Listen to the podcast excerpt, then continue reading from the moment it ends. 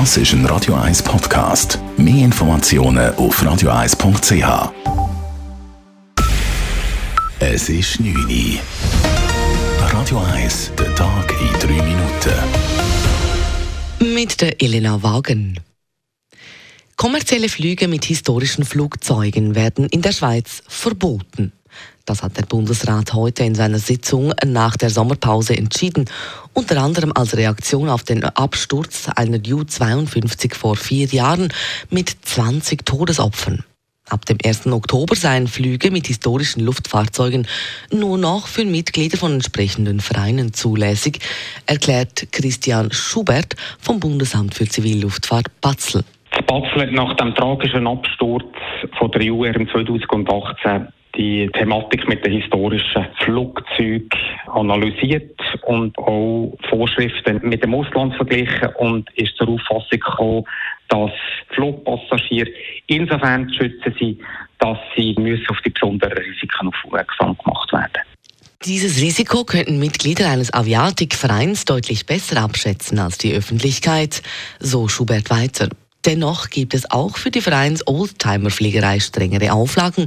So dürfen ab Oktober in einem historischen Flieger nur noch maximal sechs Passagiere transportiert werden.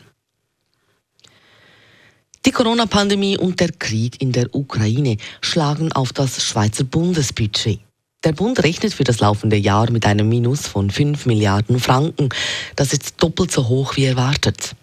Hauptgrund für das große Defizit seien höhere außerordentliche Ausgaben für die Pandemie. 2022 ist nun bereits damit das dritte Jahr in Folge, in dem Corona auf das Bundesbudget schlägt. Die Pandemie kostet für dieses Jahr noch rund 6,5 Milliarden Franken. Die Schutzsuchenden aus der Ukraine kosten voraussichtlich eine Milliarde. Der Schweizer Kultkomiker Peter Freiburghaus ist gestorben. Freiburg-Haus wurde mit dem Duo Fischbach schweizweit berühmt. Nun ist er im Alter von 75 Jahren gestorben. Das Komikerduo bildete Freiburg-Haus mit seiner Lebenspartnerin Antonia Limacher. Die beiden traten als streitendes Ehepaar Lilian und Ernst Fischbach auf und wurden dafür auch mit dem Privalo ausgezeichnet. Der Abschied von Peter Freiburghaus fand im engsten Familienkreis bereits Anfang des Monats statt, heißt es auf der Webseite des Duos. Freiburghaus habe durch seine Feinfühligkeit und Kreativität diese Welt zu einem besseren Ort gemacht. Die Zürcher Bildungsdirektorin schaut optimistisch auf den Schulstart. Am Montag werden im Kanton Zürich so viele Kinder und Jugendliche in die Volksschule starten wie noch nie. Über 157.000 Schulkinder besuchen den Unterricht. Trotz akutem Lehrermangel seien kurz vor dem Schulstart praktisch alle Stellen besetzt worden, freut sich die Zürcher Bildungsdirektorin Silvia Steiner.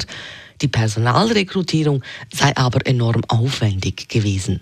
Man hat auch zum Teil wieder pensionierte Lehrpersonen können gewinnen oder solche, die den Lehrberuf einmal verloren haben und jetzt wieder zurückkommen.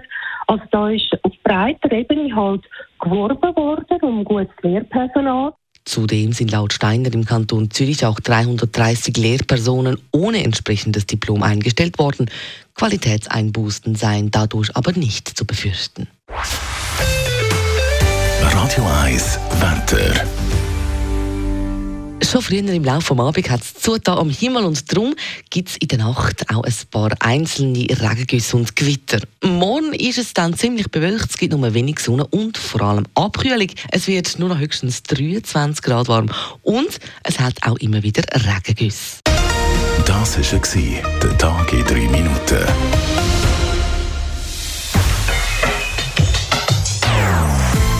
Non-Stop-Musik auf Radio 1.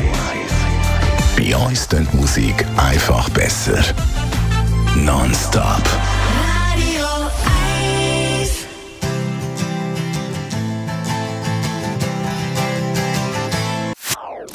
Das ist ein Radio 1 Podcast. Mehr Informationen auf radio1.ch.